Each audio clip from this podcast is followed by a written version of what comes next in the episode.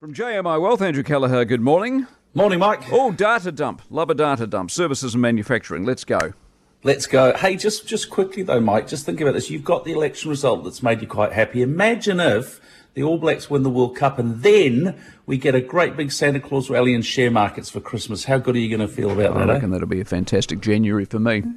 Wouldn't I'll it? I'm drunk for most of it. Now, services and manufacturing. Yeah, look, we do. We got some. Uh, we got some data on this. We do get inflation numbers for third quarter today, um, which is important. But the R B N Z does look at the full range of economic indicators and, and things like the the P M I, the P S I. They do have a place in their deliberations. So, what do we get? Services and manufacturing. We've got a little bit good and a little bit bad. Uh, Friday, when everyone was just thinking about the election, we got the re- release of the B N Z Business New Zealand Performances of Manufacturing Index. The headline number, unfortunately, was a bit ugly. This is a little bit bad, forty-five point three. Manufacturing slipped further into contraction. It fell from forty-six point one in August. Um, it suggests the lowest level of activity for a non-COVID month since two thousand nine. Uh, to give a point of comparison, the long-term average is fifty-two point nine, so forty-five is uh, nowhere near that. So manufacturing is in the doldrums.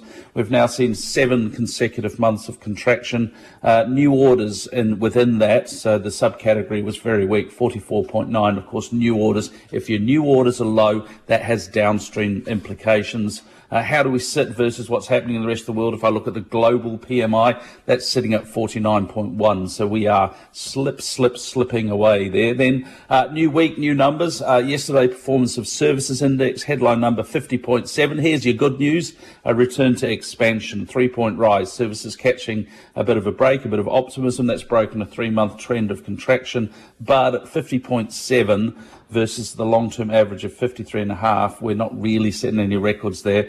In contrast to manufacturing, however, new orders was the driver here, fifty-three point nine, well above fifty.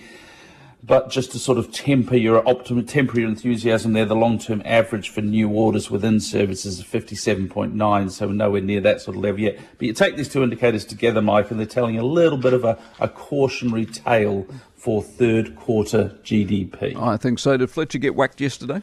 It got whacked. However, look, there is lots going on in the share market. Um, actually, uh, on a positive front, I see the U S share markets have caught a bit of a bid tone. They're going up overnight. Hopefully that feeds through into our market today. Yeah, look, yesterday trading re- resumed in Fletcher Building.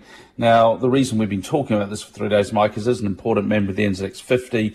Uh, Fletcher Building has a market capitalisation or value of the company of just uh, three point four billion dollars, actually. So it's a big company. So C E O Ross Taylor delivered that strong response to Australian building company B G C on Friday. Uh, and there's been a lot of speculation as to how much lower the shares would trade when they came back into trading. Sort of B G C had postulated a potential cost of up to one point eight billion dollars. You take that off the market capitalisation and share price would have been down an awful lot. Um, but that had, didn't happen. The share price did fall, but not to, not to the degree that you would have thought. Now, usually in these cases, you do see a bit of an overreaction when the market opens. Those sort of motivated sellers, they rush for the exits, then things calm down. So the last traded price on eleventh of October was four dollars ninety. Yesterday it opened at four dollars twenty, recovered to sort of four dollars forty-five during the day. Then around midday, all the Aussie traders come in when they're so when they get into work and start trading. So share price settled at four dollars thirty. They that sort of pushed it down a little bit. It closed at four dollars thirty-three. That's an eleven point six percent sell-off. So that knocks about four hundred forty-six million dollars off the value of Fletcher Building. An eleven point six percent fall. Historically, that's a very large single-day fall in Fletcher Building, but not as bad maybe as had first been thought. Um, look, I just do want to note Fletcher Building has not accepted any responsibility for this issue around the Iplex, Iplex products yet. So the market is sort of hedging their bets on that and saying, well, you know, there's a possibility they do end up with some liability. Um, Just very quickly, Mike, Tower yesterday, local listed issuer, they issued positive guidance for their profit. So good to see one company actually moving the other direction. Well, unless you just got your premium in the mail recently and yet again explaining how, due to circumstances beyond their control, it's gone through the roof.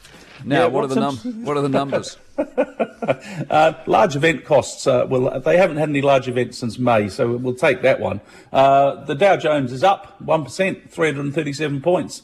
just over thirty-four thousand. Happy days. Uh, the S and P five hundred also up over one percent, up uh, fifty points, four three seven seven, and the Nasdaq up one point one four percent, one hundred fifty-two points, thirteen thousand five hundred fifty-nine.